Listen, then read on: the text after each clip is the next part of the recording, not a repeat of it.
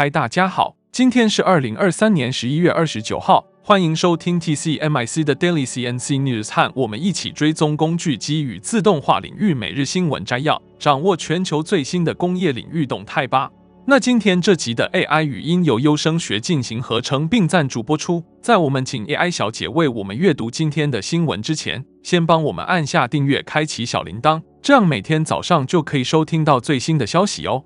好，那就让我们开始今天的新闻摘要吧。让我们看到第一则，我们将为大家带来一则关于全球 3D 扫描技术领先者 Artec 3D 的最新消息。Artec 3D 宣布推出了一款崭新的 3D 扫描器，名为 MicroEye。这款桌面扫描器专为数位化小型物体而设计，在多个领域中都有着广泛的应用。这项专业及高精度的 3D 扫描器 MicroEye 标志着技术的一大飞跃。相比于前代产品，MicroEye 的精度更是提升了一倍，达到惊人的五微米。这样的高精度使得它特别适用于需要严格精度的行业，例如小型零件的反向工程、品质检查、法医、珠宝和牙科。Artec 3D 总裁兼首席执行官 Art Yakin 表示，新的 Micro i 将延续 Artec 3D 一贯的优秀品质，同时在精度和扫描范围上都有了显著提升。未来，Artec 3D 将继续致力于演算法的研发，不断提升产品性能。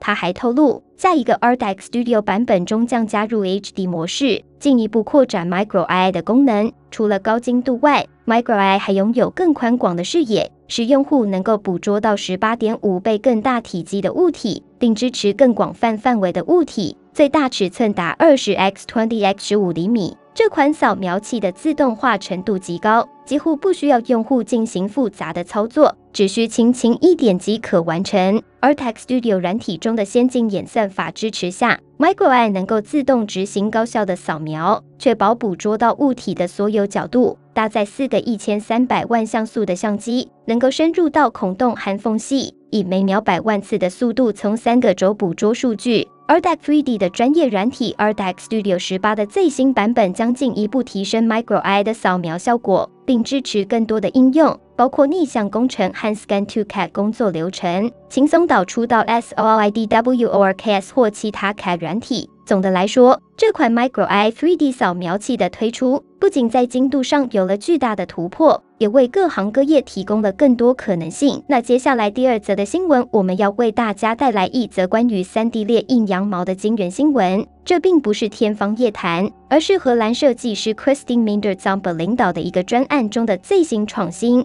一台名为 FluxRobot 的定制机械手臂，居然可以逐层沉积羊毛，形成各种物体。而无需添加水或其他材料，这项技术为那些因太细而被废弃的羊毛提供了第二次生命。在这个由设计师 Christine Mindert-Zomba 领导的专案中，我们见证了一项令人惊叹的技术突破。这台名为 FluxRobot 的机器人通过与 3D 技术相融的材料逐渐沉积羊毛，为那些无法在纺织业使用的过细羊毛赋予了新的价值，避免了它们被浪费掉的命运。设计师的专案旨在为回圈经济做出贡献。他的网站指出，荷兰每年有一百五十万公斤羊毛被丢弃，而仅在二零二二年，美国就有一千一百九十万磅的羊毛被浪费。他的解决方案旨在解决这一问题，使这些本可以成为垃圾的羊毛得到再次利用。此外，相较于其他材料如聚苯乙烯，羊毛具有多种优势：可回收和可生物降解、坚固耐用、隔热性能卓越且透水。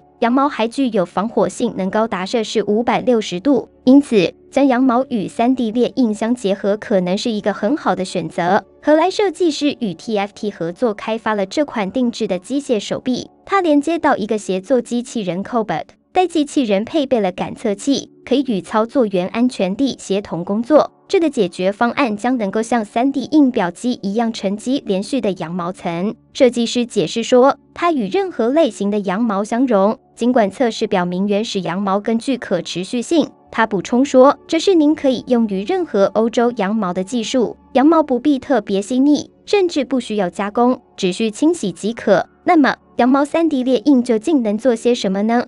它可以在许多领域找到应用，特别是在声学和隔热产品的设计中，但也包括在设计和家具领域。考虑到羊毛的上述特性，它的应用对于不同行业都可能非常有趣。在接下来的一段时间里，Christine minderzamp 的作品将在荷兰 Roermond 的 Poëtryksfeest 展出，直到二零二四年三月。同时，在伦敦的 VN 的展览，直到明年十月。点击这里了解更多关于设计师作品的资讯。总的来说，这台能够 3D 对应羊毛的机械手臂，为羊毛这一被忽视的资源带来了新的应用前景。让我们期待这项技术将在未来展现出更多令人惊叹的可能性。接着第三则新闻，我们将为大家带来一则关于中日经济关系的新闻。在全球制造业面临的挑战中，中国十月份订购的日本机床订单同比减少了百分之三十七。中国经济的放缓正影响着全球制造业的业绩。日本工作机械工业会公布了十月份的工具机订单数据，来自中国的订单额同比减少了百分之三十七，降至一百九十五亿日元。这已经是日本机床连续十个月低于去年同期的情况。十月份的工具机订单总体减少了百分之二十一，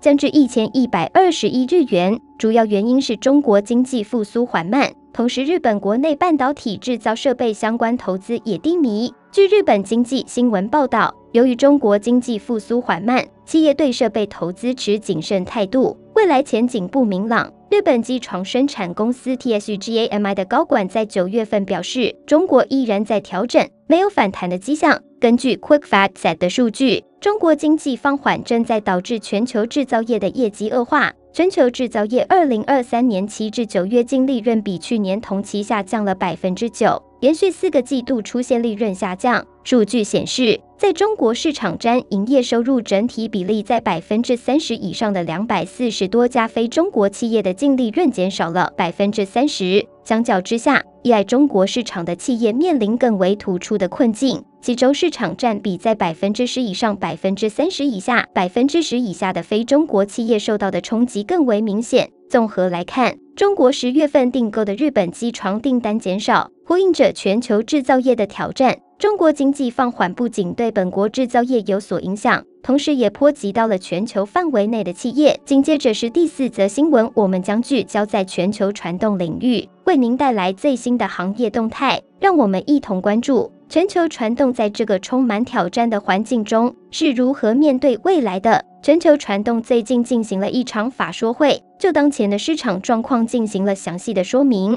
由于自动化和制造业的景气仍不明朗。公司表示，目前的拉货动能尚未明显，预计明年第一季度也可能难以看到大单。然而，仍然存在一些基本需求，包括新能源、光伏等领域的订单仍在持续出现。公司预计，随着十一月份工作天数的回升，出货将优于十月份。产业方面对明年第二季度的回暖有着较为乐观的期待。公司认为运营谷底将在明年第三季度出现，但是全球传动在第三季度面临了营收规模和毛利率的下滑，加上应对会计政策提列应收账款未实现呆账损失，导致了第三季度营业利益的转负。累计前三季度每股盈余为零点二九元。面对当前不明朗的景气状况，全球传动表示仍需进一步观察。为提升盈利能力，公司进行了下半年的人力精简。并计划处分英歌旧厂，该厂占地约两千多平。预计一旦交易对象确定，公司将公告处分案的细节、处分金额以及获利等情况，